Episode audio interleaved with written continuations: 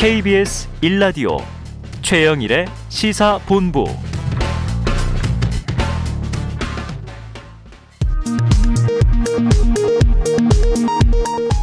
이 시각 라디오 정보센터 뉴스입니다. 정부는 현재 코로나19 유행 상황이 계속 엄중해지면 단계적 일상 회복 추진을 일시 중단하는 비상 계획을 포함한 방역 조치 강화 방안을 논의하겠다고 밝혔습니다. 오늘 오전 사망한 전두환 씨의 장례는 가족장으로 치러질 것으로 보입니다. 전두환 씨가 오늘 오전 사망한 것과 관련해 5월 단체들은 전 씨의 죽음으로 5.18의 진실을 묻을 수 없다고 밝혔습니다. 국회 행정안전위원회 민주당 의원들은 경찰청을 방문한 자리에서 제대로 된 실습과 현장 훈련 교육, 테이저 건 등의 장비를 제대로 활용할 수 있도록 방안을 제시해달라는 경찰들의 요구가 있었다며 경찰이 범죄자들을 적극적으로 진압하는 과정에 대해 일정 부분 면책 특권을 주는 법안을 통과시키겠다고 밝혔습니다. 한국컨텐츠진흥원에 따르면 올해 국내 컨텐츠 산업 매출액은 전년 대비 6% 증가한 133조 6천억 원, 수출액은 전년 대비 6.8% 증가한 115억 6천만 달러, 고용 규모는 전년 대비 1.1% 증가한 67만 명을 기록했습니다. 지금까지 라디오 정보센터 조진주였습니다.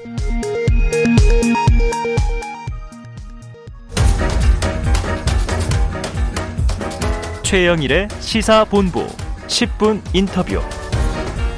핵심적인 이슈를 콕 집어드리는 10분 인터뷰 시간입니다. 민주당 선대위와 당내 혁신 권한이 이재명 후보에게 집중이 된 상황인데요. 그동안 민주당의 선대위가 더 기민하게 움직여야 한다. 지적해 왔던 이 우상호 더불어민주당 의원과 전화로 연결해 보겠습니다. 민주당 선대위가 해결해야 할 과제들 집중적으로 들어보도록 하죠. 자, 의원님 안녕하세요. 네, 네, 안녕하세요. 네. 자, 먼저 오늘 속보가 오전에 하나 나왔습니다. 네, 네. 예, 바로 전두환 씨 사망 소식이었는데요.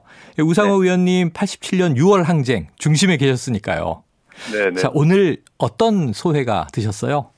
글쎄요, 그 워낙 그 제 20대 전체를 지배했던 인물이 전두환 씨니까 네. 만감이 교차하죠. 네. 그래서 어, 사실 어떤 분이 돌아가시면은 연민을 표시해야 되는데, 음. 그럴 수 없는 대상인 거죠. 네.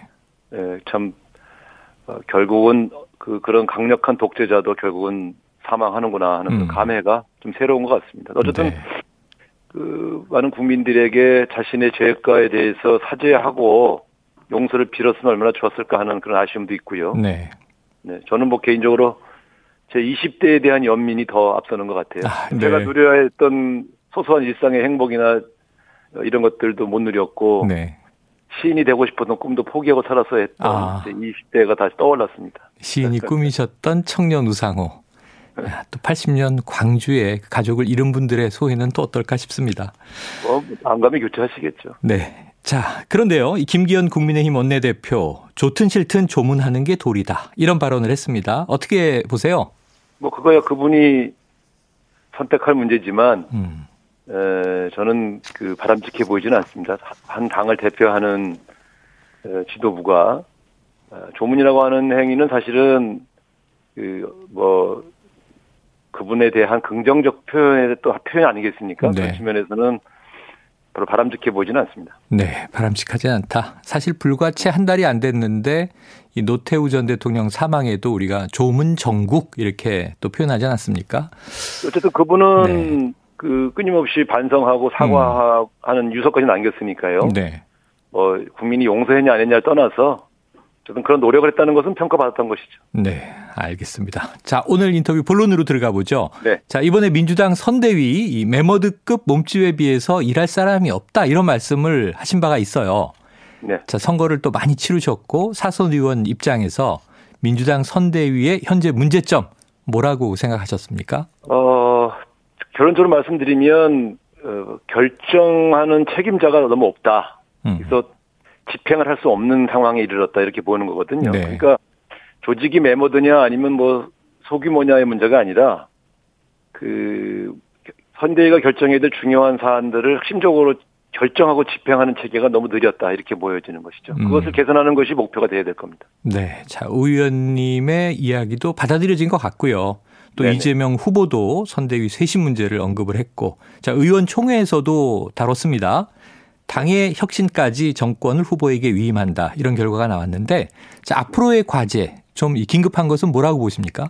일단 이 선대위 쇄신 문제를 둘러싸고 당내의 위기 의식이 고조된 것은 바람직해 보입니다. 네. 비상의원총회가 일요일에 열렸음에도, 열렸음에도 불구하고 의원들이 거의 대부분 다 참석하셨고요. 네. 굉장히 진지하게 서로의 의견에 경청하고 정말 열심히 해보자 이런 결의도 다졌거든요. 음.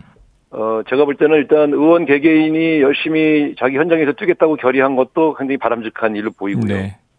선대위를 어떤 사람들을 꾸리냐는 문제는 사실은 국민들의 삶과 연결되어 있는 건 아니죠. 음.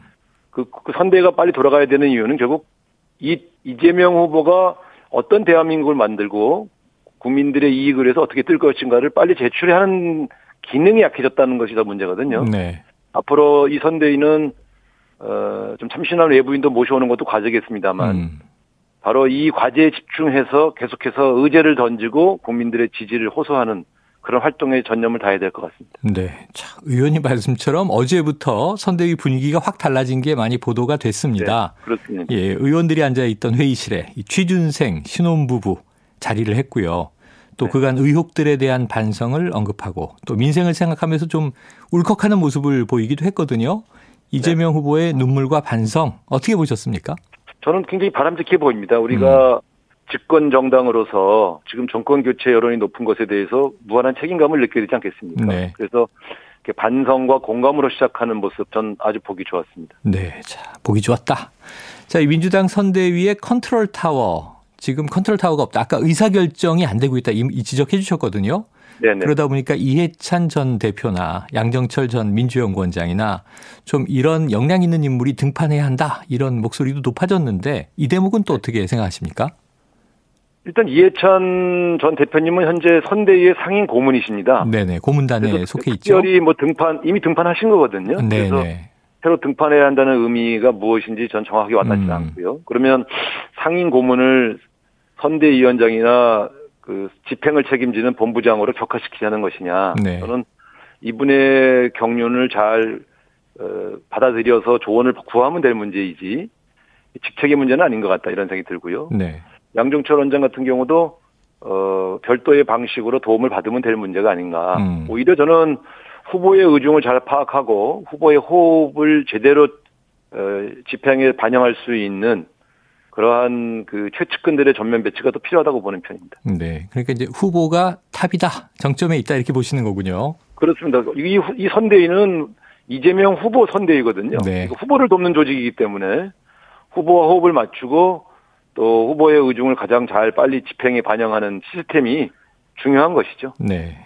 그래서 아마 이게 선거가 상대적인 거니까 국민의힘 네. 상황 때문에 민주당도 필요한 거 아니냐 이런 얘기가 나온 것 같습니다. 그렇습니다. 예, 민주당에서 이제 상황이라고 또 비판을 하지만 지금 총괄이라는 이름이 붙은 총괄 선대위원장으로 이제 김종인 전 비대위원장이 오느냐 안 오느냐 뭐 주말을 거쳐서 이제 오늘까지도 시끌시끌한데요.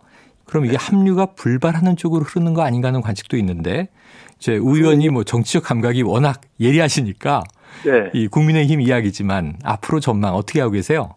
일단 어제 오늘 사이에 두 분이 하신 말씀, 오감 말씀을 종합해 보면 네. 당분간 김종인 위원장의 합류는 불가능해진 것이다 이렇게 어. 결론을 내리는 게 맞죠. 네네. 다만 전제 조건은 윤석열 후보가 김종인 선대위원장의 요구를 받아들일 경우, 음. 그럴 경우는 합류가 가능하겠죠. 네네. 근데 아직까지는 윤석열 후보가 김종인 위원장의 요구를 받아들일 준비가 안 돼 있다. 저는 그렇게 보여지고요. 아. 그래서 윤석열 후보 쪽에서 김종인 위원장의 요구를 받아들이지 않는 한 김종인 위원장은 합류하지 않는다. 이렇게 네. 보는 것이 합리적인 결론이죠. 그래요. 또 100여일 남은 대선인데 당분간 네. 불가능하면 이번 네. 대선 불가능한 거 아닌가? 합류 어려운가 하는 생각이 드는데. 윤석열 후보가 네. 입장을 바꾸지 않으면 음. 에, 뭐 지금 입장을 바꿀 정도로 김종인 위원장의 가치를 평가하지 않는다면 절대 합류하지 않으실 분입니다. 네. 자, 어제 의원님 다른 프로그램 들어보니까요. 이 김한길 전 새정치민주연합 대표 이 제3지대를 모아서 국민의힘을 재창당하려는 모양으로 보인다. 이 신당의 재창당. 어떤 의미로 해석하면 좋을까요? 어, 제가 두 가지 말씀드렸는데요. 네. 이 김한길 전 대표님 같은 경우가 사실은 되게 정치 세력 재편에 되게 그, 그 많이 관여하신 분입니다. 그래서 네. 단순히 윤석열 후보의 얼굴 마담을 하기 위해서 가실 분은 아니다. 저는 어. 그렇게 판단하는 것이고 네. 맡으신 직책이 새시대위원회라고 되어 있기 때문에 음. 보통 새정치, 새시대 이런 이야기를 꺼낼 때는 보통 어, 새로운 창당과 관련되어 있는 구상이 있지 않겠느냐 이렇게 네. 저는 추측을 해본 것입니다. 어. 특히 이분이 맡은 것이 주로 인재 영입 파트일 테니까요. 기존의 국민의힘과 다른 인물들을 영입하면서 어, 창당과 관련된 시, 저, 구상을 안 할 가능성이 있겠느냐. 음. 이런 것들을 한번 짚어본 얘기입니다. 네, 그래요. 자, 어제는 또 이 국제 포럼 연설에서 프롬프터 준비가 늦어지는 관계로 윤석열 후보가 뭐 약 2분간 정확하긴 네. 1분 30초간 침묵했다. 이게 또 크게 회자가 됐습니다. 네. 이 민주당 지지층에서는 이게 이재명 후보는 즉흥 연설하는데 이윤 후보의 무능이 드러난 거 아니냐 이런 비판이고 또 국민의힘 지지층에서는 뭐가 문제냐 이런 얘기도 나왔어요. 이 상황을 네. 어떻게 좀 보십니까? 어, 뭐, 뭐 대형 방송 사고죠. 사실 아, 대형 방송 사고. 네. 생방송이 2분씩 중단된다는 거는 뭐 방송을 잘 아시겠습니다만 네. 큰 사고죠. 네. 근데 이제 제가 볼 땐 방송 사고라는 측면보다는 아, 준비가 잘 안 된 후보구나. 음. 물론 정해져 있는 원고를 읽어야 되기 때문에 프롬프트가 준비되어야 연설을 시작할 수 있습니다만 네. 그것이 생방송이라는 것을 고려한다면 음. 1, 2분 정도 원고가 뜰 때까지는 즉석에서 발언을 해 주시는 것이 예의죠. 네. 또 능력이고 그런 측면에서 본다면 두 가지가 다 부족했다. 저는 그렇게 보여집니다. 음. 지금 말씀해 주시니까 저희 생방송은요 라디오인데 특히 1분 30초 네. 침묵이다. 그럼 대형 방송사고 맞고요. 그렇죠. 바로 그럼 음악 틀어야 되는 거죠. 네, 자 대선 정국 앞두고 이제 이렇게 크고 작은 문제들로 정치권 이제 신경전이 고조되고 있는데 핵심 이슈는 이제 특검인 것 같습니다. 이 네. 대장동 의혹 그리고 고발 사주 의혹 여야가 특검 협상에 들어가야 되는 시점인데 이 수사 네. 범위에 대해서는 또 양당의 입장차가 커요. 한 이 100여일 남은 대선 특검 가능하다고 보십니까? 불가능합니다. 아, 불가능하다? 그, 일단은 그, 이재명 후보께서 특검을 받겠다. 네. 특검을 받겠다고 선언한 것은 매우 잘하신 겁니다. 네. 본인에게 여러 가지 의혹 제기가 되고 있는 상황에서 본인이 당당하다는 것을 보여주는 그러한 태도로 보였고요. 네. 그러나 실제 당은 협상에 들어가게 되면 어, 윤석열 후보에 대한 특검도 요구할 수밖에 없기 때문에 네. 그러면 쌍특검이 합의돼야 되는데 음. 그 과정 자체가 매우 지루하고 지리한 협상이 이루어질 수밖에 없지요. 네. 두 번째는 저는 사실 그 대통령 선거 앞두고 세계 12 강대국의 반열에 들은 대한민국이 음. 유력한 두 명의 후보가 다 뭔가 범죄에 연루된 것처럼 비춰지는 그런 대선을 치르자는 주장에 네. 동의할 수가 없습니다. 아하. 그러니까 이 이슈 자체가 대선의 핵심 네. 이슈가 돼서는 안 된다. 후보들은 또 미래 비전을 제시해야 되겠죠. 서로 상대방에 대해서 공방전을 벌일 수는 있으나 검증도 그렇고요. 껌이라는 형태로 가는 것보단 음. 국민의 판단에 맡기는 방식으로 가는 것이 대선이지 아. 검찰의 손에 후보들의 운명을 맡기는 일은 네. 민주주의 원리에 맞지 않다 저는 그렇게 봅니다. 알겠습니다. 자, 이게 마지막 질문 될 것 같습니다. 저 우 의원님이 지금 열린민주당과의 합당 절차 협상 대표를 맡으셨잖아요. 네, 그렇습니다. 회동도 시작된 것 같고 네네. 또 이제 민주당은 워낙 그 스펙트럼이 넓은 거대 정당이다 보니까 이 강성인 열린민주당과 합당이 이재명 후보의 외연 확대에 도움이 되겠느냐 또 이런 좀 의구심의 목소리도 있어요. 어떻게 말씀 주시겠습니까? 대선에서는 전통적 지지층의 통합이라는 과제하고 네. 중도 외연 확장 전략이 서로 상충되는 것이 아닙니다. 음. 그래서 먼저 이건 순서의 문제라고 보여지거든요. 네. 먼저 전통적 지지층을 통합하고 그 이후에 외연 확장으로 가는 것이 항상 대선의 순서가 된다. 그런 측면에서 두 개의 가치가 충돌하지 않는다. 저는 그렇게 봅니다. 아, 두 개의 가치는 충돌하지 않는다. 필요한 절차고 네. 꼭 이루어져야 한다. 연내로 잘 되겠습니까? 네, 연내 마무리하기로 양당 협상 대표단에 합의를 했고요. 네. 몇 가지를 점검해 봤는데 뭐 큰 난관은 없어 보입니다. 네, 알겠습니다. 열린민주당과 합당 협상이 마무리되는 즈음에 의원님 네. 한번 또 모시도록 하겠습니다. 네네. 네, 고맙습니다. 네, 감사합니다. 네, 지금까지 우상호 더불어민주당 의원이었습니다.